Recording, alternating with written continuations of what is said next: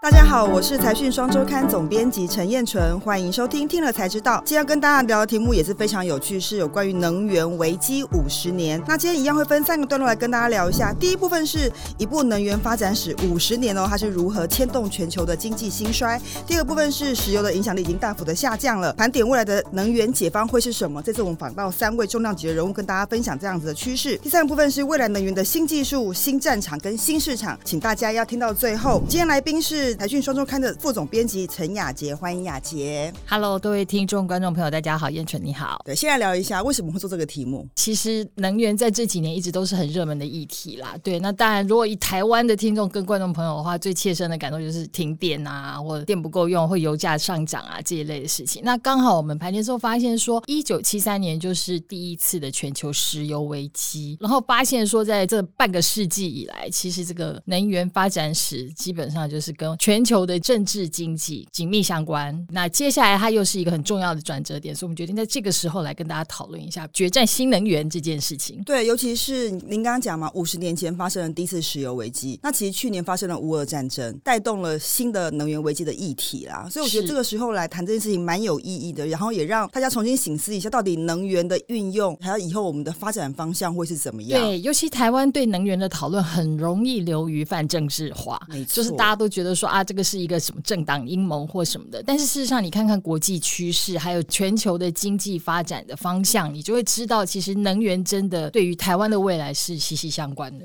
对，这件事情太重要了，所以请大家一定要听到最后哦。先来分享一下说，到底一部能源史是如何改变全球经济的？第一次、第二次跟第三次是怎么样的情况？第一次的能源危机，当然我们都没有经历过，当然喽，对 对对，我们年纪还小，对对对，但可以跟大家讲一下，那是在一九七三年嘛，那那个时候其实可以说是石油输出国家组织势力最强大的时候，当时阿拉伯国家他们对以色列发动了攻击，所以爆发了第 N 次的以阿战争了。可是那一次就是因为石油输出国家组织，就是所谓的 OPEC，他为了要报复欧美国家呢，他们是声援以色列联盟的，所以他们就决定先减产，然后甚至禁运，所以让油价一口气飙了三倍以上，就是从每桶大概三美元左右，然后一次就飙到了十二美元。三块到十二块，这个价钱现在听起来好不可思议哦。不过那是五十年前啦。对对对，就是你不要看那个绝对数字，但你看那个增幅非常惊人的。所以那一次就是全球的经济立刻就被剧烈而且快速的通膨吃掉了。包括像美国，美国那一年好像 GDP 的衰退是超过七个 percent。没错，所以经过第一次、第二次跟第三次，它每一次都对经济产生蛮大的重击吗？对，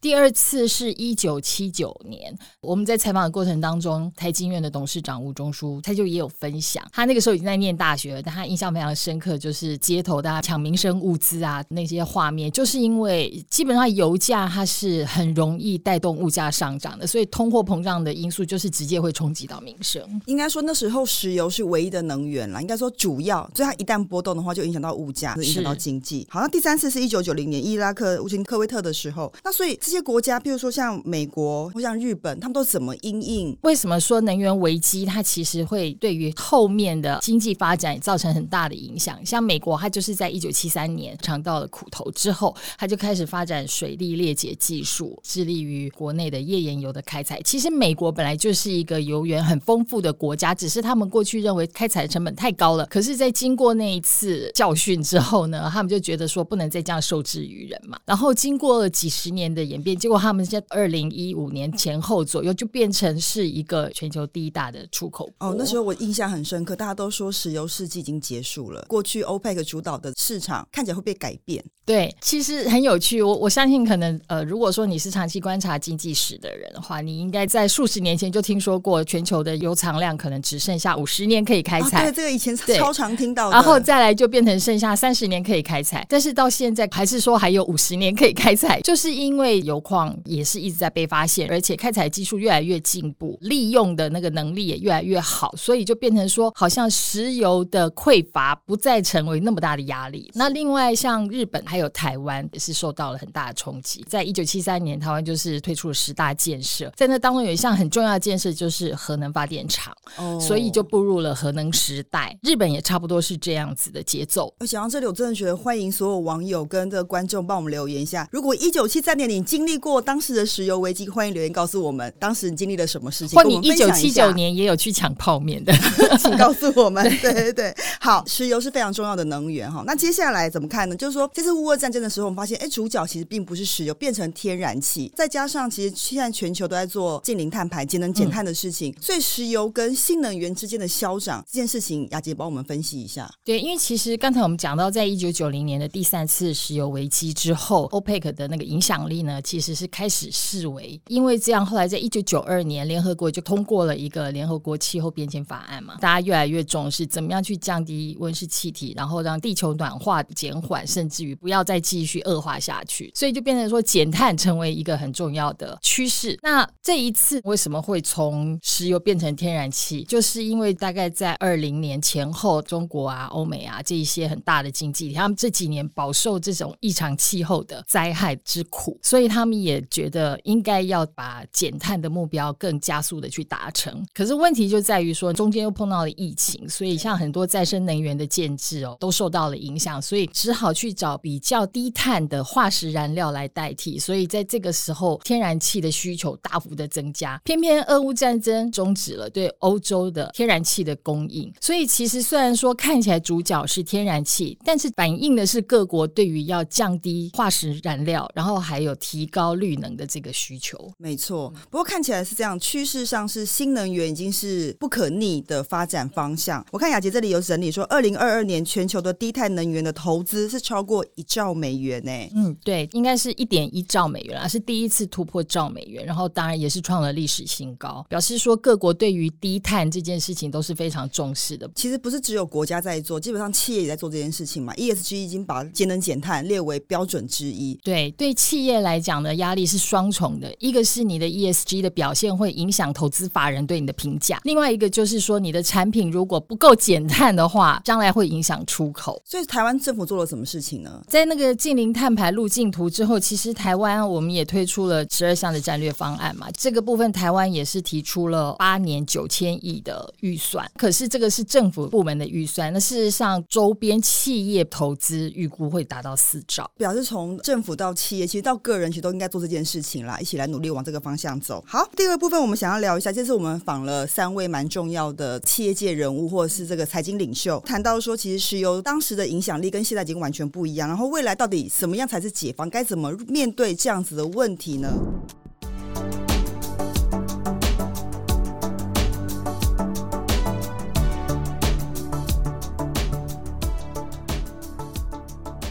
第一部分，我想先谈一下林书红哈，长春集团的总裁林书鸿，他是一个非常有趣、非常认真的阿贝。他本身就是一个能源发展史的教科书，对，活字典。对，他有提到蛮有趣的一点，就是说几次的石油危机之前都会有一个原物料的高峰。当时一九七三年，他们就是碰到这样的情况。原本他们的产品叫做电木粉，电木粉是做什么用的呢？电木粉就是所谓的室内电话那种机器，它的那个塑胶材质突然之间市场非常的热销，所以他们的共同创办人大量的进口了原料，然后甚至于就是价格越买越贵，贵到四倍，因为想说市场很好嘛。结果一下子爆发了能源危机之后，突然之间市场需求下来，然后原料的价格更是跌到不行，他们就整个可以说是被套牢了，度过了一个还蛮艰难的情况。据他说，他还向亲戚朋友借钱来周转嘛。哦、是这个警惕到现在五十年后都还适用。他说，像这一次的景气的调整，他们大概从去年中就开始降低库存，至少你就不会被高价的原料给拖垮。对，因为长春做的是石化产业，他最能够感受到能源变换的这个过程。那长春分享他五十年前跟五十年后的改变。我们另外也访了台经院的董事长吴宗书嘛，他怎么看这一次最大的能源转型？应该说危机吗？还是转机呢？现在来讲，可能是个危机。我想对欧洲来讲就是个危机。如果断期，那当然就是很大的危机。但为什么说是一个转机？基本上每一次能源危机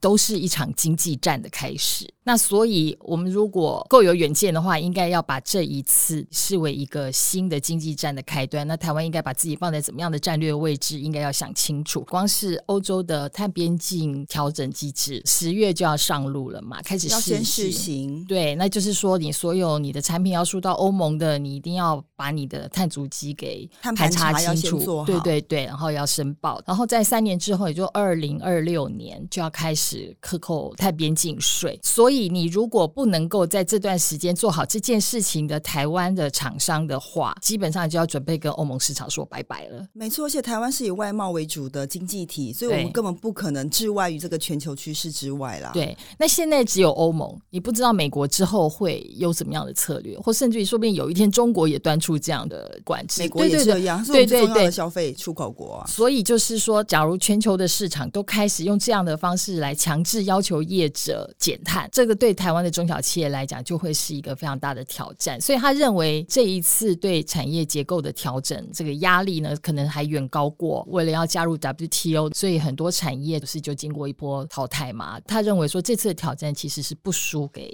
加入 WTO，所以一场更严苛的挑战又会开始了。是，所以这也是我觉得危机总是带来转机啦。所以就如果我们可以跟得上去的话，或许我们就会成为领先群。对，其实后来想起来，在 WTO 的那一波的产业调整之后，你可以看到台湾的科技业就真的很明显的冒出来了，出来可以说是台湾科技业崛起的开始。我相信台湾企业很有韧性，我们会越挫越勇的。对对对，对 我们要保持这样的正面想法。没错没错。那、啊、另外这次我们也访了和硕的董事长童子贤，但我觉得他对于能源的看法跟一般人比较不太一样，我觉得很蛮值得分享的。嗯、第一个，他是认为说绿能现行的，包括太阳能跟风电，其实受限于国土的面积，其实台湾是比较不利的。对，那他怎么看新能源该怎么走？其实我觉得啦，特别是投资界的朋友，什么可能很早就看到了绿能趋势，所以我们知道，像在去年啊，跟新能源相关的投资产品都非常的受欢迎。对，包括太阳能啊、风电啊、储能啊、电网。之类的，那当然我们都知道这一些东西的市场非常看好，但是它究竟能不能够带领台湾走上正确的能源转型的方向，其实是有隐忧的。那他点出的第一个隐忧就是说，这些再生能源都是需要大量的土地面积，那台湾就是地小人稠嘛，就是会有局限，所以是大国比较玩得起的。我们所谓的大国，应该是指土地面积大，大的大国。对对对，所以像非洲国家，他们其实也很适合。可是这样子的情况。之下，台湾还是要走啊。那如果不去朝更新的一些趋势去呃开始开发的话，他认为太不切实际。那其中就包括一个就是新时代的核能，这是他非常看好的方向。新时代核能哈，因为其实台湾人对旧核能会产生很大核废料那样子的感觉，对，对，所以他的新核能的概念是什么？他比较着重在于核融合这件事情啦。那当然，核融合一直以来都是人类的 想望，终极想望。如果大家有看。钢铁人电影的话，钢铁人身上的那个反应炉就是一个核融合的一个原理。这个原理其实就也跟太阳燃烧的原理是一样，因为太阳就是核融合啦，对，对对，带来源源不绝的热能啊，对对对。可是这件事情你真的要透过人为的方式去制造操作，在现在的技术是还没有达到的。那当然，去年底对美国能源部开了一个记者会，就是说明他们的核融合的装置已经达到了所谓能量竞争力这样子的成就。所谓能量竞争力。就是因为大家知道那个核融合的装置啊，是需要非常高温的环境，反应炉里面的温度要到一亿度，代表说它也非常耗能的意思。对，它本身就非常耗能。那你投入的能量要能够制造出更大的能量的这件事情，就是过去五十年科学界在做的事情。哦，要让它正输出啦。对，那现在虽然达到了实验室正输出，但是它是可以稳定发生的吗？这是第一个问题。第二个问题就是说，当它走出实验室，变成大规模的量。产的时候是做得到的吗？因为你知道，如果到了核能发电的情况的时候，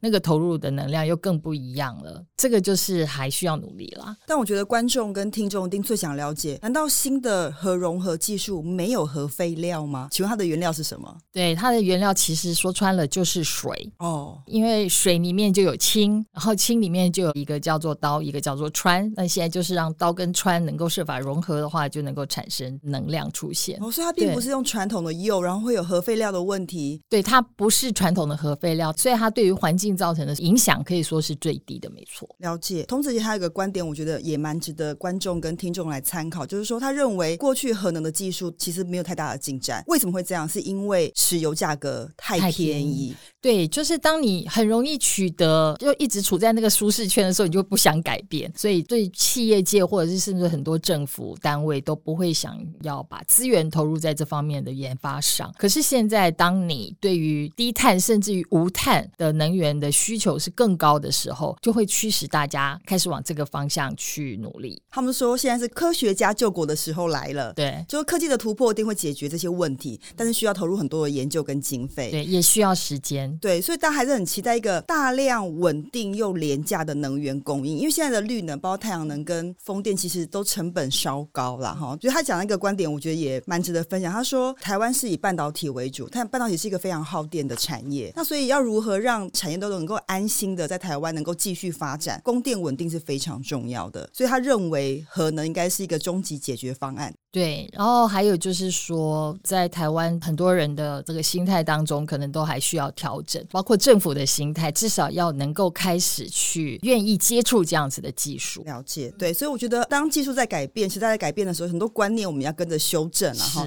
过去的想法可能未来不见得就适用。好，接下来部分我们就想要了解一下，当新能源成为趋势之后，就有能源的新技术、新战场跟新市场。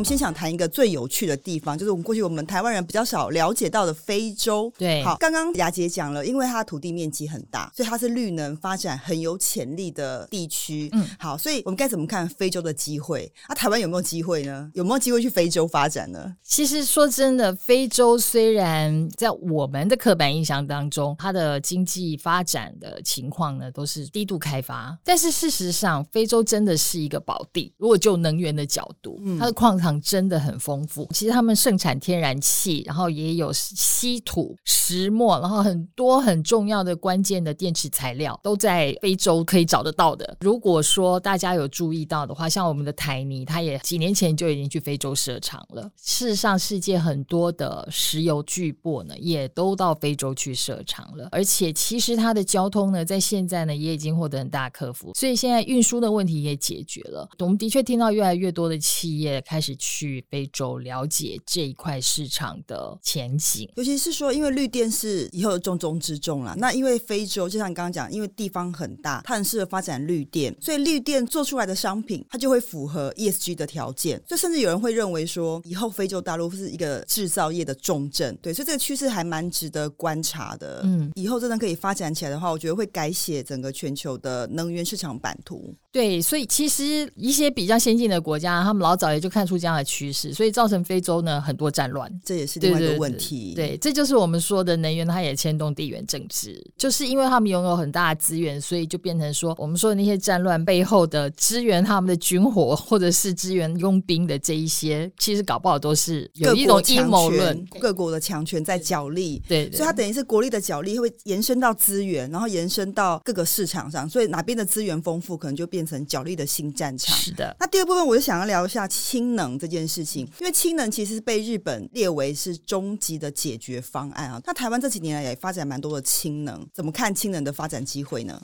其实氢能不只是日本，根据国际能源总署 IEA 的话呢，他们都认为，如果说要解决碳排的问题的话，绿氢是势必要走的方向，而且一定要成为主流。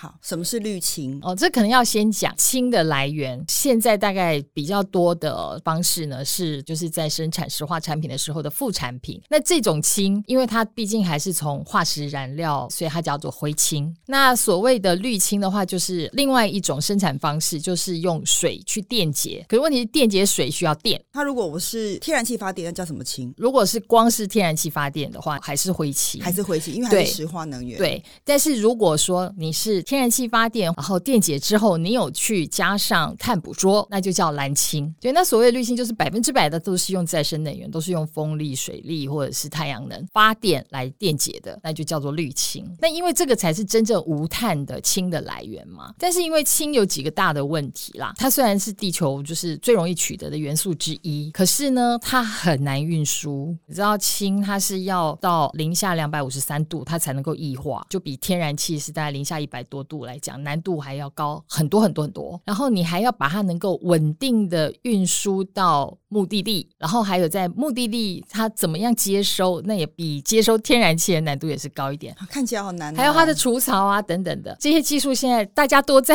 绞尽脑汁怎么样去突突破。好，我们靠科学家了。对对对对对，科学家都在做这些事情，然后包括石化公司、石油公司，然后还有电力公司，大家都在朝这个方向努力。对，这次我们访了中油嘛，中油董事长他有讲，他就说他认为氢能是未来中油的活路。哎，为什么他就这样说？我觉得他讲的也是很清楚。如果说他到了一个电气化的社会，我们知道电气化就是一个很重要的一个减碳的一个基础啦。但是如果说电能化，你还是要靠天然气什么发电的话，那中油就会变成它只是台电的 供应者而已。可是中油真正要发展，像它的加油站，它变成充电站也不行，因为充电老实说是一个蛮难延续的一个商业模模式啦。所以他们现在看的是更后面的加氢站。所以看起来很多企业还是对氢能寄予厚望，所以它看起来很多技术还需要克服。对，不瞒你说，事实上在我们准备这一套题目的时候，我十一月的时候曾经去澳洲。今年台澳经济联席会议的主题其实就是呃能源转型当中很重要的一个议题就是绿氢，包括台电、中油、中钢，你想得到的大型国营企业，大家都去，连台塑都去了，哇他们都是要去了解在绿氢上面。未来怎么样能够跟澳洲合作？所以澳洲政府是非常积极在推绿氢吗？其实澳洲就是属于我们说它很适合发展绿氢的一个国家，它又是有欧美国家的技术背景嘛，所以它技术也很领先，然后它也符合再生能源充沛这样子的条件。大概市场上认为说能够快速达到平价的绿氢供应的话，它应该会是佼佼者。这样子吼，好，非常感谢雅洁为我们第一手从澳洲带回来的 最新讯息，其实，在财讯的六七八期杂志是我们的年度题目啦。那我们做了决战新能源，从国际到专家到台湾到投资，其实我觉得我报道非常的完整。欢迎各位读者跟观众一起来帮我们多加的指教跟分享。节目的最后，我们要来念一下网友在听了才知道第一百二十集四大医疗法规松绑，医师联手工程师抢进兆元产业里面的留言。第一位是 Virginia L，他说非常有深度、有知识的先进的内容，请常播出这种高水平的节目，谢谢，我们也非常感谢，我们努力 继续努力。好，第二位是 Lip Looker，全方位资讯化整合真的是未来进行式，人力缺乏，必须朝向智慧化迈进。其实这真的在医疗部门是很明显有这样的需求。事实上在，在在刚刚我们讲的能源部门也一样是。对对。好，另外一位三七成，他说，医师与工程师都是台湾最优秀的人才，两者结合，希望能再创另一座护国神山。嗯，就是大家台湾产业